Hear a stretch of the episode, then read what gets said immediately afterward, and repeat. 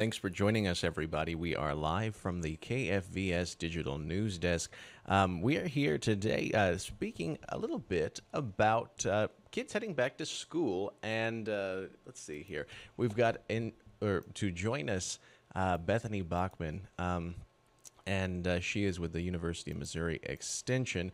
Uh, we are going to take a look at how some of those those different variables in, in kids' nutrition change heading back to school and what to what to do about it. Yeah, Bethany, can you just uh, tell us a little bit? You know, uh, kids during summer may have a little bit more freedom, you know, to in their schedule, their their their diets and things along those lines.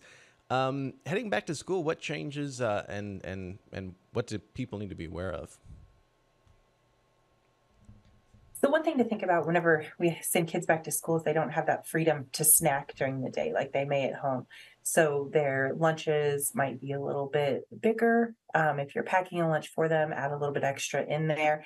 Um, also, make sure that their morning breakfast is something that's going to fuel them for the day. So make sure that you're giving something them with some whole grains, um, a good protein source, things like that to help fuel them for the morning. Um, a lot of lunch times have bumped up in the day. So you'll see some kids eating lunch anywhere from like 1045 to 1230. So if they're on the long or the farther end of that, um, you may want to make sure that they have a little bit extra with them in the morning to keep them going to that point in time because they don't have that ability to snack like they did during the summer. For sure, for sure. And, um, you know, I imagine when it comes to, uh, to getting to getting kids prepared and uh, getting them off to school, um, that you know that that will cause you know some some level of uh, just a difference in terms of I guess when their stomach grumbles throughout the day. You know those sorts of things that um, they've got to get back in the habit of. Um, do you, do you see anything where kids may like I guess overcompensate when they come home, and then in, in terms of bad snacking habits, that sort of thing, to to to make up for the uh, being deprived, I guess, throughout the day. Absolutely. They're going to come home. And well, the biggest thing about sending your kids off to school is if they're eating a lunch at school that the school provides, you don't know how much of that they're consuming.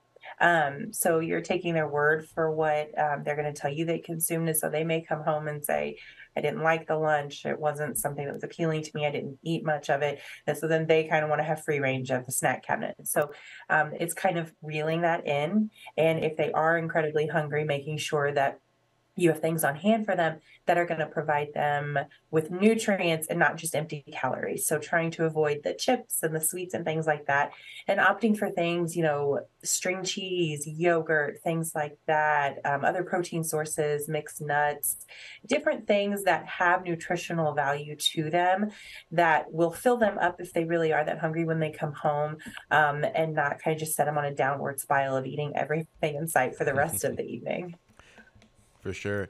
Um, you know, as, as, as we look at that, and you know, as you mentioned the the back to school lunches, and we talked before, of course, about planning for healthy lunches if they're taking their lunch to school. But you know, so uh, schools have uh, as far as planning out those those those lunches that, that there's a uh, different criteria. I know that the the MyPlate thing I think was uh, was was what it was a few years ago. I don't know if it's, it's still that since it's changed from the food triangle. You know, it changes over time, but um, but I guess it really just comes down to whether or not kids are going to be responsive to that or going to eat that, right? That that's what it really comes down to.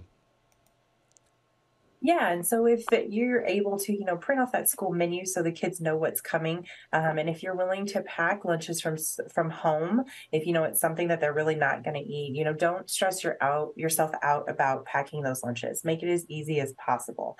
Um, so right now, I have a kiddo at home that's stuck on peanut butter sandwiches. Mm-hmm. Um, sometimes kids are creatures of habit, and so if they're asking for a peanut butter sandwich every day, that's probably okay. Um, because you also need to remember that if you're packing lunch or if they're eating at school that nutrition over time is cumulative. So it's not just oh they they had a meal that maybe wasn't the best.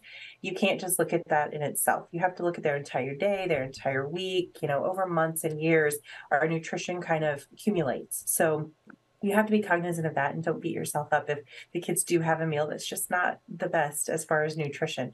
Um, they're going to compensate again whenever they get home and eat other items that'll kind of help balance it out. Mm-hmm. All right.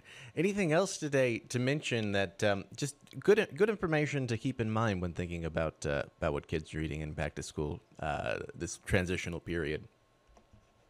Yeah, um, just always keep in mind, you know, you mentioned MyPlate. We are still utilizing that. So try to hit all of those food groups throughout the day.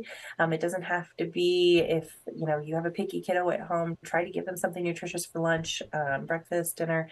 Um, but remember, it all adds up in the day and make it easy on yourself. If you're packing lunches from home, work on it the night before keep the kids involved and allow them to have some freedom of choice, um, give their opinion, help them make some of that um, and make it fun for them so they're more likely to eat it if they are being sent a lunch from home. All right, absolutely. All those those uh, good habits that uh, uh, the, the, the habit of planning that helps to uh, make sure that those good habits uh, keep stacking up. All all of that, uh, all great stuff. Bethany Bachman is a field specialist in nutrition and health education um, over at the University of Missouri Extension. Bethany, thank you so much for being here today. Appreciate your time. Thank you. All right, to our audience as well, thank you for tuning in. Appreciate you being here. We're going to turn it back over to Local News Live. Stick around.